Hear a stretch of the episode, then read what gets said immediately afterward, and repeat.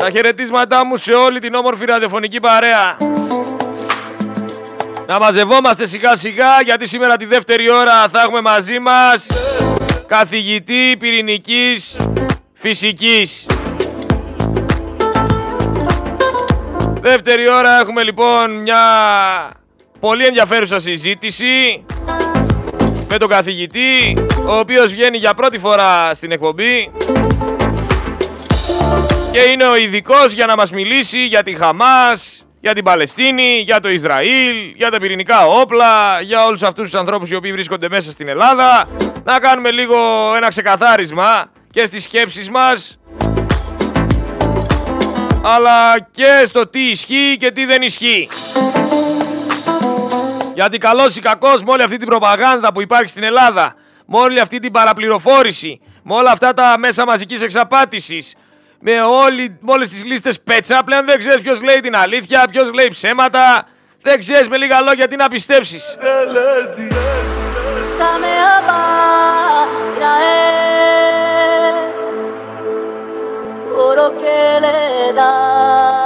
Μια πολύ σημαντική είδηση είναι ότι από την Θερμαϊκή Οδό, θυμάστε τη Θερμαϊκή Οδό,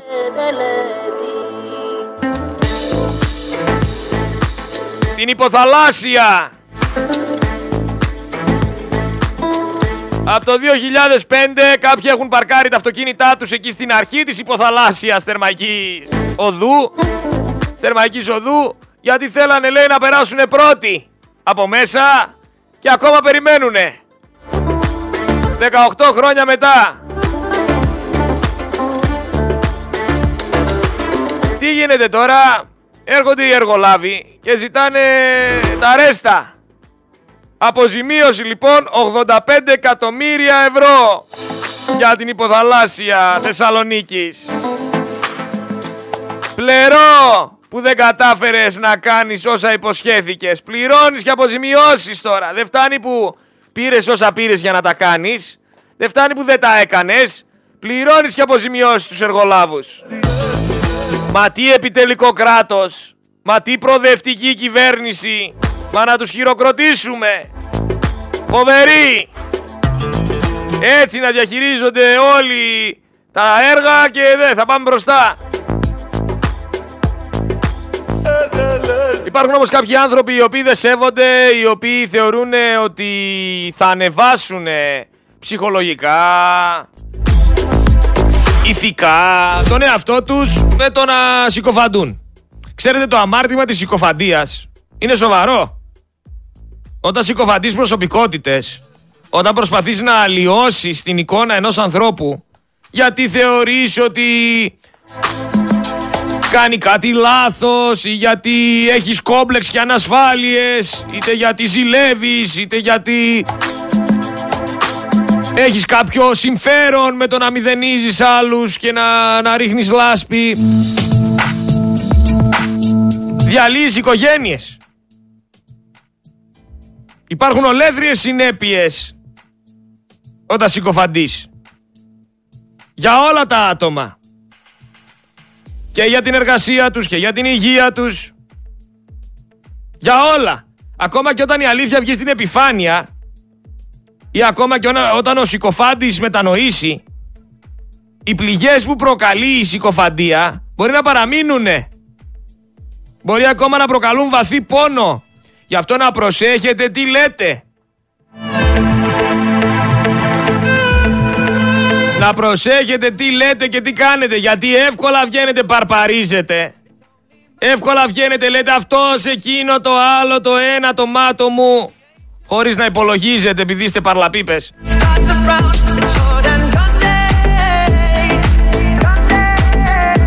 Αλλά ποτέ δεν υπολογίζετε το τι προκαλείτε. Και αυτό δεν ισχύει μόνο για τους συκοφάντες, ισχύει για όλους τους νεοέλληνες. Επίσης πρέπει επιτέλους οι απόψεις σας να είναι σταθερές. Δεν γίνεται να λέτε οι Ουκρανοί είναι ήρωες, οι Παλαιστίνοι είναι τρομοκράτες.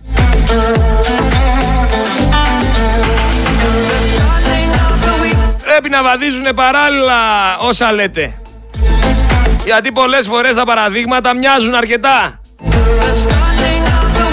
Θα σχολιάζω το ότι για άλλη μια φορά παίρνουμε θέση σαν χώρα σε έναν πόλεμο ο οποίος δεν μας αφορά. Γιατί όπως γνωρίζω μια ελληνική φρεγάτα είναι καθοδόν να πάει εκεί πέρα κάτω. Το ίδιο και ένα αμερικανικό αεροπλανοφόρο. Η Γερμανία από ό,τι φαίνεται έχει στείλει εξοπλισμό. Βλέπω ότι παίρνουμε θέση. Γι' αυτό είπα κιόλας ότι ξεκινάει ο Τρίτος Παγκόσμιος Πόλεμος. Αλλά το να βγάζεις τη σημαία του Ισραήλ στη Βουλή. Τι ακριβώς σημαίνει; Ότι θες να σφάξουν κι άλλους στη Γάζα; Να εγκλωβίσουν κι άλλους πίσω από σειρματοπλέγματα και κλουβιά; Είσαι υπέρ του να πεθαίνουν παιδιά χωρίς ηλεκτρικό ρεύμα και νερό; Ποιος έχει δώσει το δικαίωμα να παίρνουμε θέση σαν χώρα επειδή το αποφασίζει ο Μητσοτάκης; Γιατί κάποιοι δεν συμφωνούν με αυτό. Και στη δημοκρατία θα πρέπει να υπάρχει ένα δημοψήφισμα που κανονικά δεν θα πρέπει η Ελλάδα καν να ασχολείται. Δεν θα πρέπει καν να πάρει θέση. Από εκεί που ξαφνικά η Ελλάδα ήταν υπέρ της ειρήνης, υπέρ της φιλίας, γιατί οι αρχαίοι Έλληνες ήταν ευγενέστατοι. Άσχετα που κάνανε ό,τι κάνανε, γι' αυτό τους φάγανε λάχανο. Γιατί ήταν ευγενέστατοι. Φτάσαμε στο σημείο όμως, άσχετα με το τι γινόταν στο παρελθόν και αν συμφωνούμε σε όσα λέω, να παίρνουμε θέση σε όλους τους πολέμους. Ταχθήκαμε απέναντι στη Ρωσία. Όχι μόνο πρακτικά.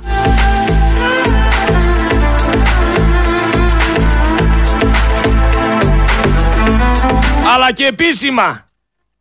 Τώρα απέναντι στους Παλαιστίνιους και απέναντι στους Άραβες, να σας το πω έτσι απλά. Και στον Τούρκο νιαουρίζουμε. Στον Τούρκο νιαουρίζουμε. Ξέρουμε όμως να στέλνουμε όπλα στην Ουκρανία, ξέρουμε να στέλνουμε όπλα στο Ισραήλ.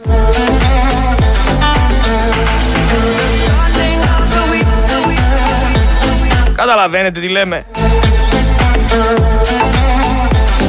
Γιατί; Έχουμε μπλέξει άσχημα με αυτούς. Εγώ είμαι με την Ελλάδα και κοιτάω το τι συμφέρει την Ελλάδα. Το πώς η Ελλάδα θα γίνει πιο ισχυρή. Ο Μητσοτάκης από ό,τι φαίνεται κοιτάει την πάρτη του για άλλη μια φορά. Το πώς θα επιβιώσει. Πώς θα επιβιώσει πολιτικά, έτσι. Γιατί από το άλλο δεν έχει ανάγκη. Και αυτός και τα τρισέγγονά του έχουν λεφτά. Λοιπόν, πατέρας πήρε τον νόμο στα χέρια του. Βαρέθηκε να ασχολείται με τους τραμπούκους του γιου, οι οποίοι τον κάνανε bullying. Τους πήρε, τους φόρτωσε, τους πήγε στο τμήμα. Κάποιοι θα μπορούσαν να μιλάνε σήμερα, μα πώς τους φόρτωσε και τους πήγε στο τμήμα; Θεωρείται απαγωγή αυτό το πράγμα. Πώς είναι δυνατόν να πηγαίνεις να παίρνεις παιδί μου τα άλλα τα παιδιά και να τα πηγαίνεις στο τμήμα εσύ μόνος σου; Κανονικά η αστυνομία δεν πρέπει να το κάνει, αλλά αν δεν το κάνει η αστυνομία, φτάνει σε ένα σημείο που καταλαβαίνω και καλά έκανε για μένα.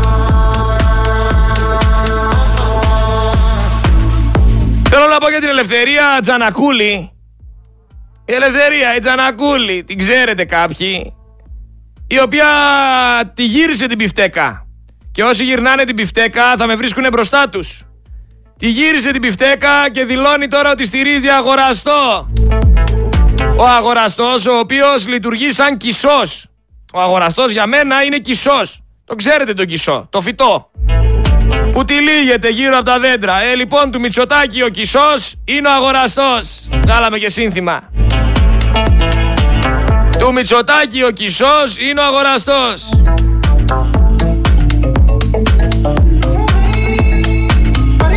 Αυτές είναι όμως δουλειές. 85 εκατομμύρια ευρώ τι είναι ρε; Για ένα έργο πνοής για τη Θεσσαλονίκη που δεν πραγματοποιήθηκε ποτέ. Έτσι είναι 85 εκατομμυριάκια τα πετάμε. Δεν τα έχουμε ανάγκη. Δεν θα μιλήσω για μια συγκεκριμένη παράταξη εδώ στη Θεσσαλονίκη ο οποίος ένας άνθρωπος τώρα κατέβαινε για περιφερειάρχης και βγαίνει κάνει μια δημόσια ομιλία. Λέει είμαι ουδέτερος. Δεν είμαι με κανέναν. Και βγαίνει όλη μέρα φωτογραφίες με το Ζέρβα. Βγαίνει φωτογραφίες με διάφορους άλλους εκεί από τα Rotary Club. Βγαίνει φωτογραφίες με αρκετούς νεοδημοκράτες και λέει Είμαι ανεξάρτητος και ουδέτερος. Πώς είσαι ουδέτερος, ρε φίλε; Πώς είσαι ουδέτερος; Όταν όλη μέρα αγκαλιά με τους νεοδημοκράτες για φαγητό και για καφέδες με τους νεοδημοκράτες. Πώς είσαι ουδέτερος; Απλά δεν φοράς μπλε γραβάτα. Απλά δεν θες να το δείξεις. Παρεμπιπτόντως για την παράταξη, τι να πω. Είναι όλοι ένας και ένας. Στην αρχή, όταν πρώτο είδα την ομιλία, νόμιζα είναι κάποιο ίδρυμα. Αλλά μετά κατάλαβα ότι πρόκειται για παράταξη. Δεν θα μπορούσα να μην πω για τον Άδωνη, ο οποίος πήγε εκεί πέρα που μαζευτήκανε όλοι οι Ισραηλινοί φόρεσε το πιατάκι του ελληνικού καφέ πίσω στην καράφλα στο ροξάκι για να αποδείξει για άλλη μια φορά ότι πέρα από Υπουργός Εργασίας και Κοινωνικής Ασφάλισης δηλώνει και Εβραίο.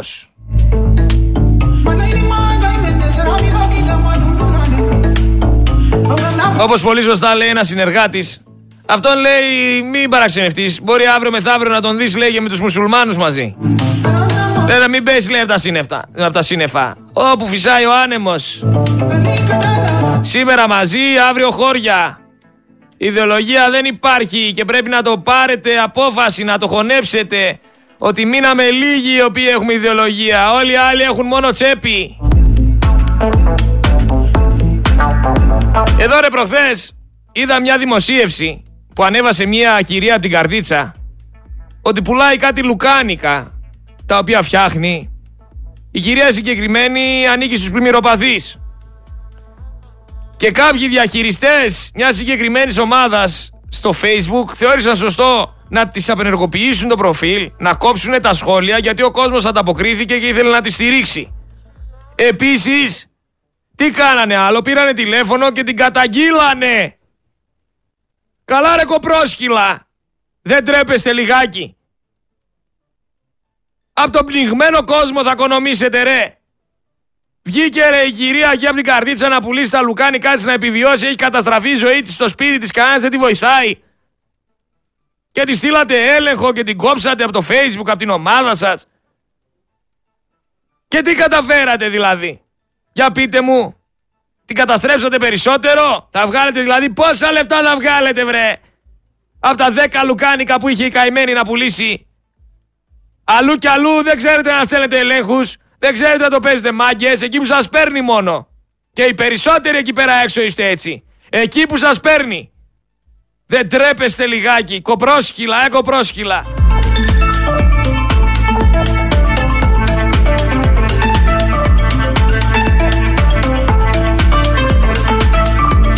Δηλαδή τι να πεις ρε παιδί Τι να πεις Ξεφτύλες Εξεφτύλες Αλλού και αλλού τις κότες. Και στην καημένη την κυρία. Μάγκες και καλά διθενηλίκια. Ξεφτυλισμένοι, εξεφτυλισμένοι. Λοιπόν για τους Αθηναίους έχετε να διαλέξετε μεθαύριο γιατί δεν θα τα ξαναπούμε. Σούκου δεν κάνουμε εκπομπές από Δευτέρα θα τα ξαναπούμε. Έχετε να διαλέξετε για Δήμαρχο Αθηναίων Μπακογιάννη Δούκα εγώ δεν θα σας πω ποιο να ψηφίσετε, δεν με απασχολεί. Αλλά, άμα έμενα στην Αθήνα, είχε κάνει μεγάλο περίπατο. Είχε σπάσει πεζοδρόμια και μόνο που είναι της οικογένειας Μητσοτάκη, δεν υπήρχε περίπτωση που να μου κοπεί το χέρι. Που να μου κοπεί το χέρι που θα πάω εγώ να ρίξω ψήφο σε άεργο γόνο. Άμα δεν έχει κάλους στα χέρια, από μένα ψήφο δεν παίρνει. Άμα δεν έχει μεγαλώσει μέσα στην κοινωνία αν δεν είναι κομμάτι της κοινωνίας με λίγα λόγια, βρε να μου κοπεί το χέρι καλύτερα. Και έχετε να διαλέξετε για Δήμαρχο Αθηναίων έναν άεργο γόνο και ανάμεσα σε έναν καθηγητή Πολυτεχνείου με ειδίκευση στην ανάπλαση πόλεων. Από ό,τι λένε. Δεν το ξέρω τον κύριο και δεν με ενδιαφέρει. Και άμα έχει σχέση, κάτσε να βρούμε. Έχει σχέση με τη Νέα Δημοκρατία αυτός. Για κάτσε να δούμε. Γιατί άμα έχει σχέση με τη Νέα Δημοκρατία, πηγαίνετε ψηφίστε κάτι άλλο καλύτερα. Ποιος είναι αυτός ο Δούκας; Για να δω, για να δω λίγο εδώ πέρα. Γεννήθηκε, είναι μηχανολόγος, μηχανικός καθηγητής ενεργειακής πολιτικής. Ναι, ναι, ναι. Εθνικού Μετσοβίου Πολυτεχνείου στο πεδίο εκδίκευσης.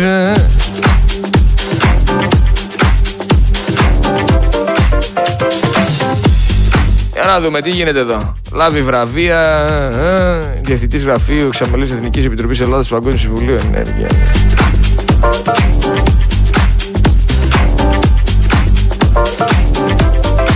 Δεν ξέρω, έχει σχέση με τη Νέα Δημοκρατία; Δεν το ξέρω τον κύριο ρε παιδιά τόσο καλά. Δεν το ξέρω τόσο καλά. Αλλά σίγουρα, χωρίς να πάρω θέση, Μπακογιάννη δεν θα ξαναψήφιζα αν ζούσα εκεί, σας το λέω. Με τίποτα. Με τίποτα. Δεν είναι δηλαδή τόσο, τόσο δύσκολο να το καλοσκεφτείς. Αν το καλοσκεφτείς, που δεν βλέπω να το καλοσκέφτεστε. Γιατί εντάξει, οι ισχυροί άνθρωποι έχουν πάντα δίκιο. Το ξέρουμε αυτό. Το δίκιο του ισχυρού πάντα δημιουργούσε δύο μέτρα και δύο σταθμά. Όπως και να έχει, κάποιοι άνθρωποι μετράνε λιγότερο, κάποιοι θάνατοι μετράνε λιγότερο, κάποια εγκλήματα ζυγίζουν λιγότερο, κάποιοι φανατισμοί και ρατσισμοί δεν αντιμετωπίζονται όπως πρέπει, γιατί το δίκαιο του ισχυρού δημιουργεί το δίκαιο του συνήθως νικητή. Κάποιοι όμως είναι και θελόδουλοι. Κάποιοι αγνοούν την ιστορία. Κάποιοι ποδοπατούν τη δικαιοσύνη. Κάποιοι είναι πρίγκιπες, κάποιοι είναι βασιλιάδες. Και ξέρετε πολύ καλά σε ποιους αναφέρομαι. Γιατί έχω πει πάρα πολλές φορές ότι είμαστε εμείς και αυτοί.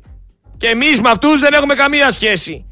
Είμαστε εμείς που τραβάμε την πέτρα για την πυραμίδα και αυτοί που λένε ότι έφτιαξαν την πυραμίδα και κονομάνε τα λεφτά από την πυραμίδα. Εμείς που χύνουμε αίμα και υδρότα και αυτοί που δεν έχουν σηκώσει το ποτήρι από το τραπέζι να πιούν νερό και μας το παίζουν οι δήμονες.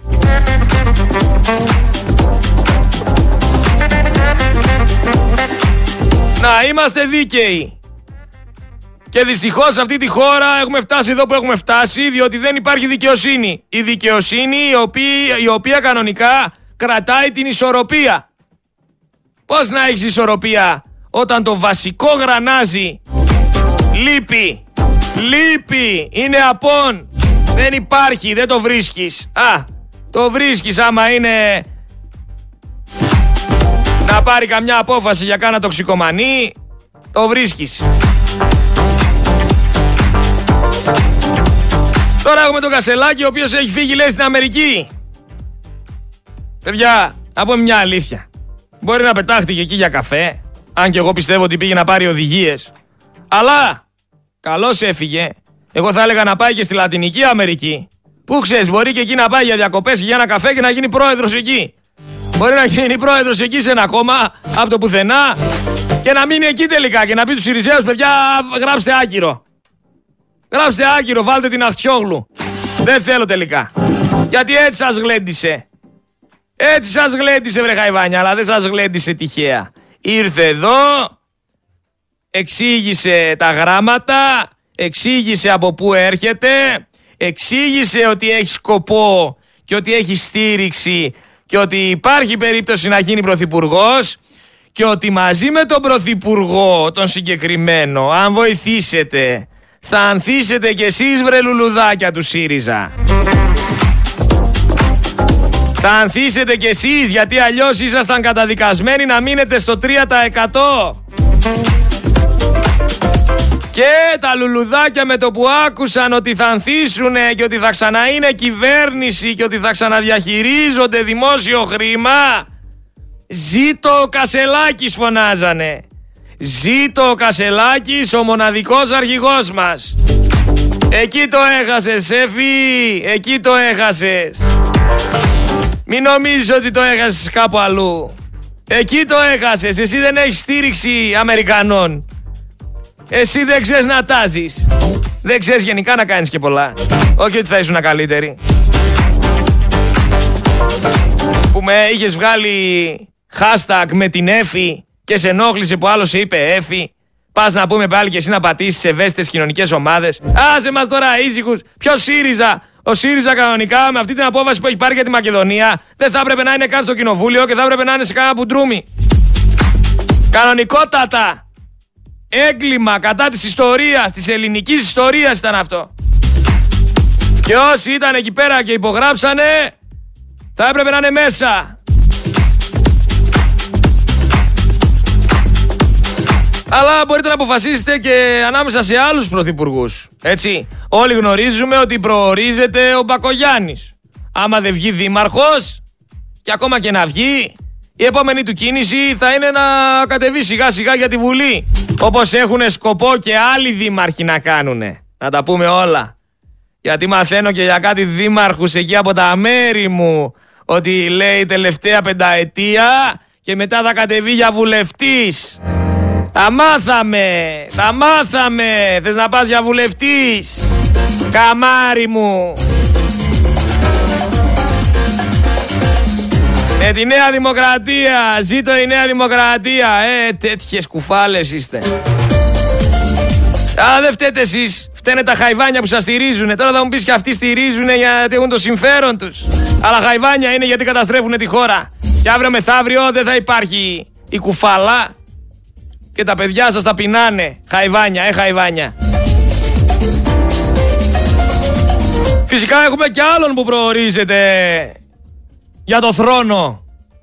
Έχουμε τον Πακογιάννη ο οποίος προορίζεται για το θρόνο. Έχουμε τώρα και το γιο του Κυριάκου. Του Κούλη.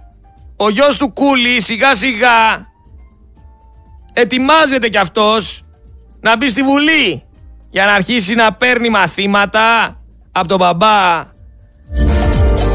και να ετοιμάζεται για τον θρόνο. Εδώ θα είμαστε και θα τα δείτε βρε. Και όσοι δεν είστε εδώ δεν πειράζει. Θα έρθουμε να σας αφήσουμε ένα σημείωμα. Ότι τελικά έγινε αυτό που λέγαμε. Λοιπόν, θέλω να πάμε να ακούσουμε ένα ηχητικό. Είναι ένας Παλαιστίνιος πρόσφυγας. Πώς γίνεται αυτό, ένας θεός ξέρει ο Μοχάμεντ Ελπάτα, ο οποίος λέει κάποια πράγματα στην τηλεόραση και έχει μια συζήτηση εκεί πέρα. Τώρα, άμα σας πούμε ποια έχει συζήτηση, ε, θα γελάσετε. Ε, γι' αυτό σας εξηγώ. Είχαμε χθες τον Παπαχλημίτζουρα, ο οποίος έλεγε ό,τι έλεγε και δεν άφηνε τον καθηγητή να μιλήσει. Τώρα έχουμε την Τάτη. Έχουμε την Τατιάνα Στεφανίδου η οποία με κάνει και ρεπορτάζ. Ρε Τατιάνα, χόρεψε εκεί πέρα το χώρο. Κι άσε μας ήσυχους. Πάμε να ακούσουμε όμως τι είπε ο Μοχάμεντ Ελπάτα. και με την Τατιάνα Στεφανίδου. Εδώ άκου συζήτηση τώρα. Άκου εδώ συζήτηση για να καταλάβεις που έχει φτάσει το επίπεδο. Ντροπή. Πραγματικά ντρέπομαι από το λογαριασμό σας. Τώρα ξυπνήσατε ότι υπάρχει πόλεμο στην Παλαιστίνη. Τώρα ξυπνάει και ξυπνήσατε ότι υπάρχουν θύματα. Από την άλλη πλευρά δεν υπάρχουν θύματα. Εγώ θέλω να σας πω ότι βεβαίως υπάρχουν, δείχνουμε και τα θύματα από την άλλη πλευρά. Αυτό που προφανώς σας πληγώνει. Δεν τα δείχνετε. 48 ώρες το τράουρο καλύπτει το Ισραήλ. Ε, Δεν μας καλύπτει κανείς εμάς. Θύματα... Δεν υπάρχει ούτε ένας αποστολέας, ούτε ένας εκπρόσωπος τύπου από την μπορεί να μπει κανείς. Γιατί είναι πάρα πολύ επικίνδυνο. Γιατί, γιατί; γιατί; Έχουν σκοτωθεί Α, πάρα πολλοί δημοσιογράφοι, μέλη του ΟΗΕ. Είναι πάρα πολύ επικίνδυνο. Και δεν μπορεί να μπει κανείς. Λοιπόν, σκοτώνουν δημοσιογράφου. Αυτό, αυτό που λέτε εσείς. Σκοτώνουν δημοσιογράφους. Υπαλλήλους του ΟΗΕ. Δεν βγαίνει κανείς να διαμαρτύρεται. Και μετά θέλετε από εμάς να καθόμαστε στα αυγά μας να πεθάνουμε όμορφα και ήσυχα σαν καλά παιδιά. Να πεθάνουμε εκεί χωρίς να ενοχλήσουμε κανέναν. Συγγνώμη, αυτό είναι απάνθρωπο. Πραγματικά δεν ξέρω αν, αν ακούτε αυτά που λέτε. Αυτά που λέω εγώ. Όχι εγώ αυτά. Αυτά που λέει η ανθρωπότητα, ότι σκοτώνουν δημοσιογράφους, σκοτώνουν νοσοκόμου, σκοτώνουν απεσταλμένους στο ΟΗΕ και δεν τρέχει τίποτα. Έπρεπε να την πει, ναι, ρε. Αυτά που λες εσύ θα το είχα ευχαριστηθεί. Α, δεν το είπε. Γιατί δεν το είπε, ήταν καλή ευκαιρία. Σκοτώνουν τα παιδάκια από το Ισραήλ μόνο. Αυτό, αυτό μας ενδιαφέρει. Ναι, αυτό το οποίο έχει πάρει αυτή τη στιγμή μια τεράστια έκταση και δικαίως την έχει πάρει είναι η εισβολή μέσα στο κράτος του Ισραήλ δεκάδων τρομοκρατών. το κράτος του Ισραήλ, το, αυτό είναι αυτό. Παλαιστίνη. Είναι κατεχόμενα Παλαιστίνια. Παλαιστινιακά εδάφη. Αυτό. Αυτά τα εδάφη πριν το 48 λέγονταν Παλαιστίνη. Δεν λέγονταν Ισραήλ. Ναι, μας τα πήραν και τώρα είναι Ισραήλ. Εντάξει, τώρα που μόνο... μα σκοτώνουν είναι Ισραήλ. Δικαιωμάτω. Μας διώξαν τώρα... από το σπίτι μας. Μας διώξαν από το σπίτι μας. Και τώρα που είναι δικό το σπίτι μόνο... δεν έχουμε δικαίωμα να πλησιάσουμε. Μόνο που τώρα είναι ένα αναγνωρισμένο κράτος από τον ΟΗΕ και κάνει εγκλήματα αυτό το ναι. αναγνωρισμένο κράτος και δεν ναι. τα καταγκάζει κανείς. Και υπήρξε υπήρξε εισβολή από τρομοκράτες στο κράτος του Ισραήλ. Γι' αυτό ασχολείται η ανθρωπότητα, διότι η εισβολή ήταν και πάρα πολύ βίαιη. Δηλαδή σκοτώθηκαν άμαχοι, ηλικιωμένοι, παιδάκια, παιδάκια, κοριτσόπουλα. Το, το άκουσα πέντε φορές από εσάς μόνο. Από εσάς λοιπόν, μόνο πέντε φορές Εγώ θέλω να σας ευχαριστήσω. Λοιπόν, δεν διαμαρτύρεται κανείς όταν εισβάλλει το, το, το, το Ισραήλ στην Τζινίν, στην Ραμάλα, στην Ναμπλούς, στην Δικαιόχθη. Όλα αυτά στην Δικαιόχθη. Από την αρχή του 23, δεν ξέρω 40-50 εισβολές, 40 Θέλω να σας ευχαριστήσω. Θέλω να, Θέλω να σας ευχαριστήσω γιατί γνωρίζοντας πολύ καλά τα όσα θα πείτε στον αέρα γιατί σας παρακολούθησα εχθές σε άλλο κανάλι που βγήκατε θέλησα να σας φιλοξενήσω γιατί ήθελα να ακουστεί και η φωνή των Παλαιστινίων να γνωρίζουμε πώς βλέπουν τα όσα συμβαίνουν αυτή τη στιγμή. Σας ευχαριστώ για την παρουσία σας στην εκπομπή. Να δικαιολογείτε στο λοιπόν, τέλος ότι καλά να πάθουν είναι τρομοκράτες όλοι τους, καλά να πάθουν. Κανείς δεν λέει αυτό. Πώ που με βγάλατε. Κανείς δεν λέει αυτό, το καλά να πάθουν. Για, να, για να πω κάτι ακραίο και να μπείτε ότι καλά να πάθουν. Κανείς δεν λέει καλά να πάθουν. Ο άμαχος πληθυσμός αυτή την ώρα υποφέρει και από τις δύο πλευρές. Λοιπόν, και μάλιστα ο άμαχος πληθυσμός αυτή τη στιγμή στην Παλαιστίνη και από εδώ και πέρα γνωρίζουμε όλοι πάρα πολύ καλά ότι από εδώ και πέρα ο άμαχος πληθυσμός στην Παλαιστίνη θα την πληρώσει πολύ πιο άσχημα από ό,τι την πλήρωσε ο άμαχος πληθυσμός του Ισραήλ. Και, αυτό είναι μια πικρή αλήθεια. Και τη γνωρίζουμε πολύ καλά όλοι. Να... Είχαμε ένα διαπληκτισμό. Είχαμε, είχαμε. Η αλήθεια είναι ότι δεν τον άφησε να μιλήσει. Δεν τον άφησε να ολοκληρώσει αυτό που ήθελε να πει. Γιατί ο άνθρωπος θεωρώ ότι ήθελε να πει ότι είχαμε εισβολές από το Ισραήλ προς την Παλαιστίνη. Αλλά τι να πω, δεν ξέρω. Περίεργη κατάσταση γενικά. Και βλέπω ότι στα περισσότερα κανάλια υπάρχει αυτή, αυτό, αυτή η αιμονή, αυτή η αιμονή του να αποδείξουμε το τι ισχύει. Να αποδείξουμε το τι θεωρούμε εμείς ότι ισχύει. Όχι όμως να αποδείξουμε ποια είναι η πραγματική αλήθεια. Γιατί η πραγματική αλήθεια μπορεί να είναι σκληρή. Η πραγματική αλήθεια μπορεί να μην είναι αποδεκτή. Πρέπει όμως πάντα να πηγαίνουμε με γνώμονα την πραγματική αλήθεια και να βαδίζουμε πάντα σε αυτό το δρόμο. Στο να ανακαλύψουμε τι ακριβώς συμβαίνει. Όχι στο να πούμε τι πιστεύουμε. Τατιάνα, αλλά όταν σε έχουν κάνει από το πουθενά δημοσιογράφο, έτσι είναι. Έχει τελειώσει η Τατιάνα δημοσιογραφία; Είναι η Τατιάνα η κατάλληλη να, να κάνει αυτό που προσπαθεί να κάνει. Έπρεπε να αφήσει τον άνθρωπο να μιλήσει. Υποτίθεται ότι... Γι' αυτό τον έβγαλες. Σας είπε. Είστε η ντροπή. Δεν αφήνεις να μιλήσω. Γιατί δεν αφήνεις να μιλήσει. Καλά σου είπε.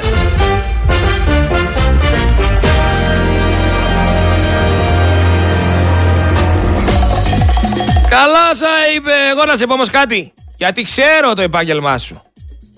Ξέρω ότι είσαι σπουδαγμένη χορεύτρια. Αποφύτησε η Τατιάνα από τα Αρσάκια το Σίτσια σχολεία και έπειτα ακολούθησε σπουδές χορού στη Σχολή Τεχνών του Αμβούργου. Χορεύτρια είναι η Τατιάνα. Ας χορέψει το χορό της. Άσχετα που μετά πήρε, πήγε φίτησε στο τμήμα δημοσιογραφίας του Αντένα. Και έγινε τηλεπαρουσιάστρια. Και από τηλεπαρουσιάστρια την κάναμε δημοσιογράφο. Χόρεψε το τσιφτετέλι!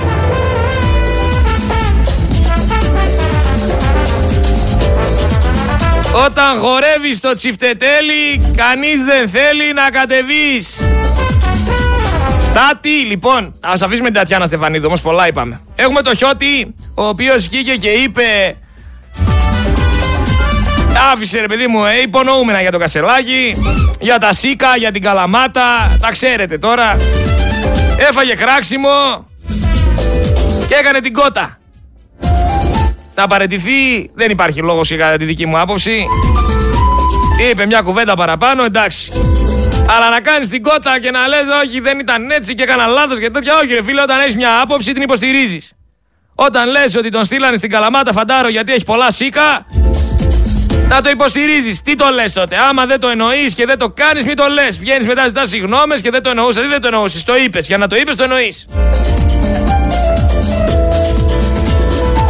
Θα πάω στο Δημήτρη Τσιόδρα, ο οποίος έκανε μια δημοσίευση και είπε ότι ο Μπακογιάννης είναι σαφής και με γνώση μιλάει για κάθε θέμα και ότι ο Δούκας ο άλλος είναι γενικολογίες και μόνο σχολιάζει. Πήρε θέση ο Δημήτρης ο Τσιόδρας, ο Δημήτρης ο Τσιόδρας που το 85 πρωτοστατούσε στη διαγραφή του Βορύδη από το Σύλλογο Φοιτητών Νομικής λόγω του ότι θεωρούσε ότι έχει φασιστική συμπεριφορά. Άλλος ο Τσιόδρας, ο Δημήτρης, ο τότε άλλος ο τώρα. Γιατί τώρα μαζί είστε Τσιόδρα, στο ίδιο στρατόπεδο. Δηλαδή τώρα ο Βορύδης δεν έχει φασιστική συμπεριφορά. Άλλαξες. Άλλαξε ο Μανολιός και έβαλε τα ρούχα του αλλιώς.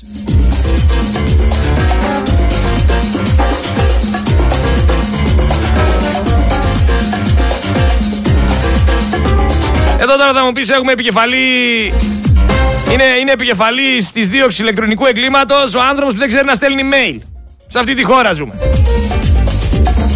Δεν υπολογίζει κανένας ότι όταν, όταν ε, κάνουν, κάνει κάποιος ένα έγκλημα πολέμου, ακόμα και ως αντίπεινα σε ένα άλλο έγκλημα πολέμου, το έγκλημα πολέμου παραμένει έγκλημα πολέμου.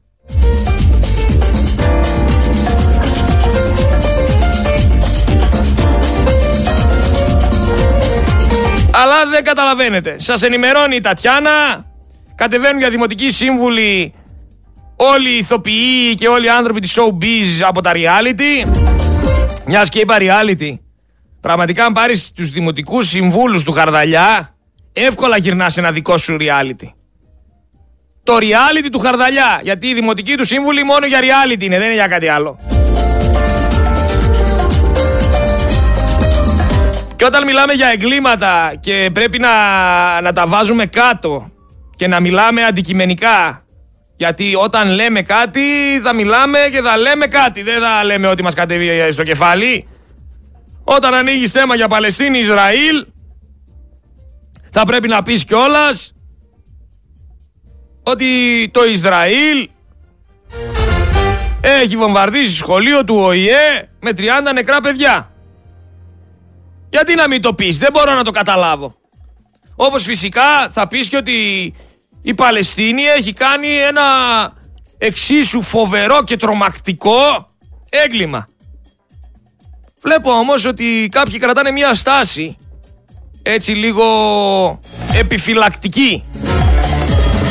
Εγώ το λέω γιατί είναι η αλήθεια και είμαι αντικειμενικός και το λέω μα Υπάρχει κανένα άλλο κράτος πέρα του Ισραήλ που να έχει βομβαρδίσει σχολείο του ΟΗΕ με 30 νεκρά παιδιά; Γιατί η διεθνής κοινότητα να το χαϊδεύει το θέμα; Ρητορικό είναι το ερώτημα, έτσι. Δεν έχω κάτι με τους Ισραηλινούς εγώ. Αλλά θέλω να λέμε όλη την αλήθεια. Είμαι υπέρ της αλήθειας. Δεν έχω προσωπικά προβλήματα με κανέναν.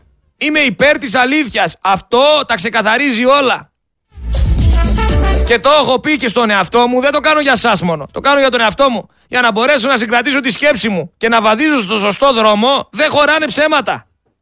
Για να μπορέσω να ξέρω ολοκληρωτικά τι συμβαίνει και να μην αφήνω το μυαλό μου να μπερδεύεται. Πρέπει να λέω ακόμα και στον, στον εαυτό μου ολοκληρωτικά την αλήθεια. Όπως τη λέω και σε εσάς.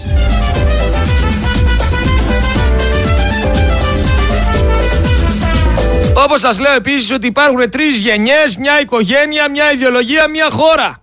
Γιατί αυτό είναι η Ελλάδα. Και γι' αυτό μιλάω και για γόνους και για πρωθυπουργούς οι οποίοι έχουν πάρει σειρά. Και για όλη αυτή τη ξεφτύλα με λίγα λόγια που είπε και επικρατεί εδώ. Μιας και είπα γόνους, ας ακούσουμε λίγο εδώ πέρα έναν γόνο. Ένα πραγματικό γόνο. Πραγματικό γόνο. Και μου δίνετε την ευκαιρία να ξεκαθαρίσω μερικά πράγματα. Αρχική σύλληψη. Ο Μπακογιάννης, ακούστε εδώ το, το παιδί, το παιδί της Δώρα. Και μου δίνετε την ευκαιρία να ξεκαθαρίσω μερικά πράγματα. αρχική σύλληψη ήταν σωστή, αλλά η υλοποίηση είχε λάθη, είχε αδυναμίες, είχε κενά. Και ναι, καθυστερήσαμε, και ναι, ταλαιπωρήσαμε, και ναι, εξοργήσαμε. Έχοντας πει όλα αυτά, νομίζω ότι το τελικό έργο, που άμα κάνετε μια κατεβασιά του Πανεπιστημίου, μπορείτε να το δείτε με τα ίδια σας τα μάτια, γιατί έχει πάλι σάρκα και οστά, αποζημιώνει. Τι θέλω να πω; Είναι ο πρώτος πράσινος δρόμος της πόλης. Από εκεί και πέρα. Πρώτος, πρώτος, έχω παραδεχτεί και έχω μιλήσει δημόσια κάνοντας την αυτοκριτική μου και έχω χρησιμοποιήσει πολύ σκληρότερους όρους από ό,τι χρησιμοποιείτε εσείς, αλλά δεν χρειάζεται να κάνετε και πολύ κόπο κύριε καθηγητά. Και γιατί το έχω κάνει αυτό, το έχω κάνει πολύ συνειδητά. Πρώτον, γιατί πρέπει να είναι σαφές σε όλους ότι εμείς έχουμε καταλάβει το λάθος. Και δεύτερον, που είναι πάρα πολύ σημαντικό, ότι θέλουμε να επικοινωνήσουμε ότι το πάθημα δεν θα γίνει μάθημα. Το ακούσατε; Το πάθημα δεν θα γίνει μάθημα. Να το ξαναβάλω γιατί μπορεί να μην το πιάσατε. Το πάθημα λέει ο Παγωγιάννης δεν θα γίνει μάθημα. Σας έχει καταλάβει. Ότι θέλουμε να επικοινωνήσουμε ότι το πάθημα δεν θα γίνει μάθημα. Τι άλλο να σας πει μωρέ!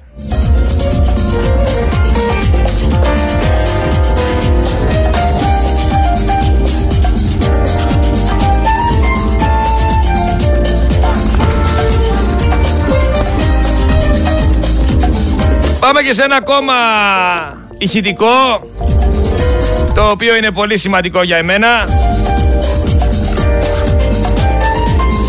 Αυτό που λένε ότι στηρίζουν αγοραστό. Για να ακούσουμε. Θέλω να επαναλάβω ότι σε αγαστή συνεργασία με τον Περιφερειάρχη της Θεσσαλίας Κώστα Αγοραστό συνεχίζουμε. Συνεχίζουμε να εργαζόμαστε για τη στήριξη των πηγέντων. Βρίσκεται σε εξέλιξη μια διαδικασία αλλεπάλληλων μέτρων που ξεκινούν από τις προκαταβολές της κρατικής αρρωγής, της αποζημιώσεως του ΕργΑ και τα πρόσθετα μέτρα στήριξης του Υπουργείου Αγροτικής Ανάπτυξης και Τροφίμων, στην εφαρμογή των οποίων είναι αναγκαία η συνδρομή της Περιφέρειας Θεσσαλίας. Και εμείς, ως αρμόδιο Υπουργείο, για τους αγρότες υπολογίζουμε, κύριε Περιφερειάρχα, τη συμβολή σας για, τη συμβο... για την ταχύτατη υλοποίηση όλων όσων έχουμε εξαγγείλει.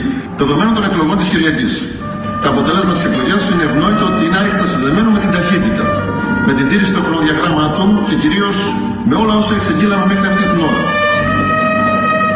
Στο έργο αυτό πρέπει να υπάρξει συνέχεια. Να μην γίνει καμιά διακοπή. Κατανοώ το θυμό, την οργή, την αγωνία, τον εκνευρισμό των συμπολιτών μας. Σας ευχαριστώ. Δεδομένου των εκλογών της Κυριακής, το αποτέλεσμα της εκλογής είναι ευνόητο ότι είναι άρρηκτα συνδεμένο με την ταχύτητα και κυρίως με όλα όσα εξεγγείλαμε μέχρι αυτή την ώρα. Διότι αν δεν μας στηρίξετε, τα πράγματα θα είναι πολύ δύσκολα. Έτσι ξεκάθαρα πράγματα.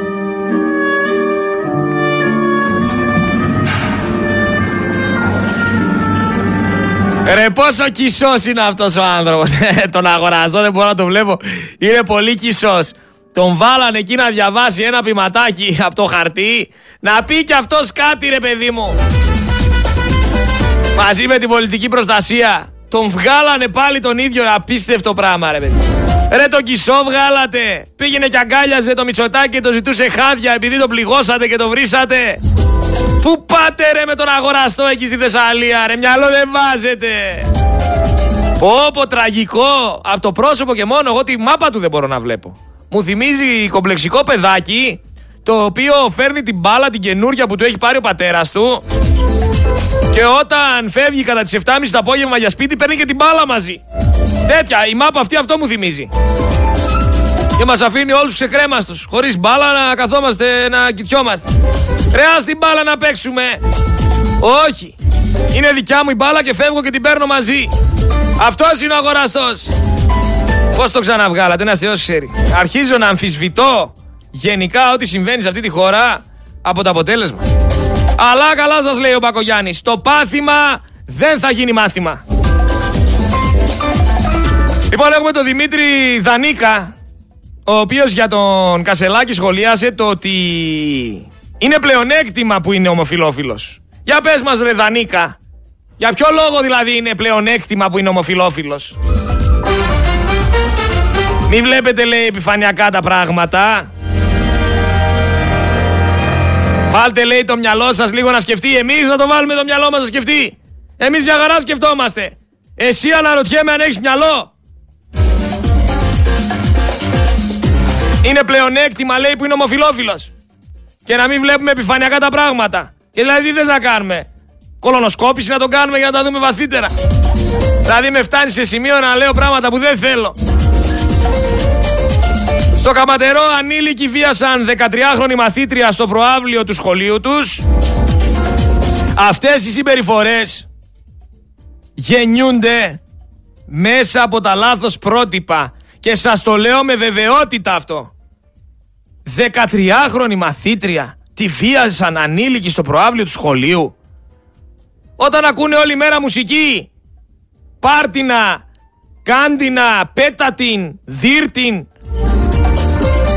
ξεφτύλισέ την, πούλα την και πάει λέγοντας και υπάρχουν και όριμοι άνθρωποι και γενικά η πλέμπα όλοι στα κλαμπάκια παντού τα χορεύει τα τραγούδια και τα κάνει και τα επικροτεί και τα χειροκροτάει και τους αρέσουνε γιατί κάτι τέτοια τραγούδια που μιλάνε σκότωσέ την, δίρτινα, βίασέ την λέει το τραγούδι σκότωσέ την, βίασέ την, δίρτινα 6 εκατομμύρια προβολές. 500.000 μου αρέσει. Καταλαβαίνετε τι λέμε. Τα ακούει μετά το παιδάκι, μωρό που είναι από γονείς οι οποίοι είναι ανεύθυνοι, είτε από παρέες των οποίων οι άλλοι γονείς είναι ανεύθυνοι. Τα ακούει αυτά από παιδί βίασέ την, σκότωσέ την και κάντινα και πάει μετά στο σχολείο και το παίζει μάγκας γιατί άκουσε ότι θέλει να κουβαλάει όπλο γιατί είναι μαγιά να πίνεις ναρκωτικά και δεν είναι ένα τραγούδι. Όλα τα τραγούδια πλέον είναι έτσι. Και ορίστε το αποτέλεσμα ανήλικοι να βιάζουν 13χρονοι μαθήτρια στο προάβλιο του σχολείου τους. Τι σας φαίνεται παράξενο. Παράξενο. Όταν όλη μέρα ακούν αυτά τα πράγματα, αυτά τα πράγματα θα κάνουν. Δεν καταλαβαίνω γιατί πέφτουν από τα σύννεφα. Το κράτος θα έπρεπε να λάβει μέτρα απέναντι και σε αυτά. Αλλά το μυαλό τους φτάνει μέχρι τη μίζα. Δεν φτάνει παρακάτω. Μέχρι τη μίζα πάει το νιονιό.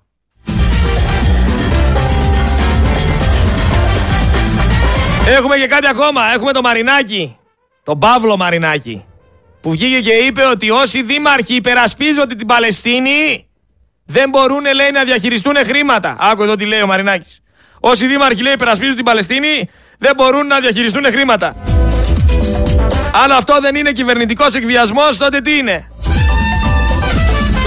Αν δεν είναι κυβερνητικός εκβιασμός, τι είναι; Δηλαδή, αν, είναι, αν δεν είναι μια προσπάθεια από προσανατολισμού των πολιτών λίγες μέρες πριν το δεύτερο γύρο των αυτοδιοικητικών εκλογών, τότε τι είναι; Όταν βγαίνει ο κυβερνητικός εκπρόσωπος, ο Μαρινάκης, και δηλώνει σε τηλεοπτικό αέρα πως δήμαρχος που υπερασπίζεται την Παλαιστίνη είναι ανίκανος να διαχειριστεί τα χρήματα που σμπρώχνονται στην τοπική αυτοδιοίκηση.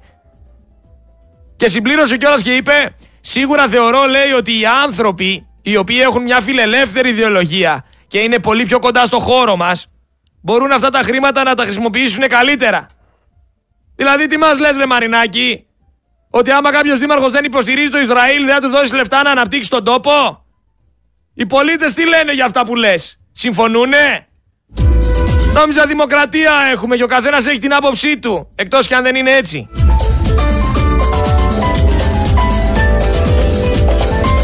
Αλλά το είπαμε και πριν. Δεν μιλάμε για δημοκρατία, μιλάμε για ένα συγκεκριμένο καθεστώς και για μια οικογενειοκρατία η οποία λειτουργεί άψογα στην Ελλάδα. Και συνεισφέρετε κι εσείς εκεί πέρα έξω, μη χαίρεστε. Στην οικογενειοκρατία συμμετέχετε, ενεργά συμμετέχετε και σας έχω εξηγήσει γιατί συμμετέχετε ενεργά στην οικογενειοκρατία. Γιατί δεν πάτε να ψηφίσετε με σωστά κριτήρια. Δεν πάτε να ψηφίσετε τον κατάλληλο, πάτε να ψηφίσετε το παιδί της οικογένειας, το παιδί που γνωρίζετε, τον φίλο, το γείτονα. Πάτε να γίνετε πιο ισχυροί σαν οικογένεια, σαν κύκλος, σαν να έχετε περισσότερα κονέ. Δεν πάτε να εκλέξετε ένα, κατα... ένα κατάλληλο τον οποίο δεν γνωρίζετε καν. Άρα είστε υπέρ της οικογενειοκρατίας έμεσα, χωρίς να το καταλαβαίνετε. Εγώ αυτό που έχω να πω για όλους εκεί πέρα έξω που με βρίζουνε, γιατί είναι πάρα πολύ τώρα τελευταία που με βρίζουνε. Στη μονία σφιγμένου λένε ότι είναι Στέφανα, όπως λέει και ο Δίχρανος. Γεια σου Δίχρονε. Αλλά εγώ έχω να πω ότι ο ανώτερος άνθρωπος, ο ανώτερος σχολιάζω άνθρωπος, και δεν εννοώ ότι υπάρχουν κάποιοι οι οποίοι είναι κατώτεροι. Εννοώ ότι αυτός ο άνθρωπος που έχει εξελίξει τη σκέψη του έχει οριμάσει, μια λέξη πολύ σημαντική, έχει οριμάσει, έχει σκεφτεί, έχει επεξεργαστεί, ξέρει να αναλύει. Αυτός ο άνθρωπος γίνεται σκληρός με τον εαυτό του. Όταν ένας άνθρωπος είναι σκληρός με τους άλλους και όχι με τον εαυτό του, είναι παράλληλα ανώριμος και δεν έχει καταλάβει το πόσα πράγματα μπορεί να κερδίσει όταν θα ξεκινήσει να κάνει αυτοκριτική και θα αφήσει πίσω του τη μιζέρια, τη λάσπη, την τοξικότητα και το φτιάρι για τους υπόλοιπους. Τι να εξηγήσεις όμως και τι να πεις, κάποιοι δεν θέλουν να καταλάβουν. Όπως και να έχει θέλω να ξεκαθαρίσω ότι εγώ είμαι πάντα ευτυχισμένος όπως έλεγε και ο Σέιξπιρ.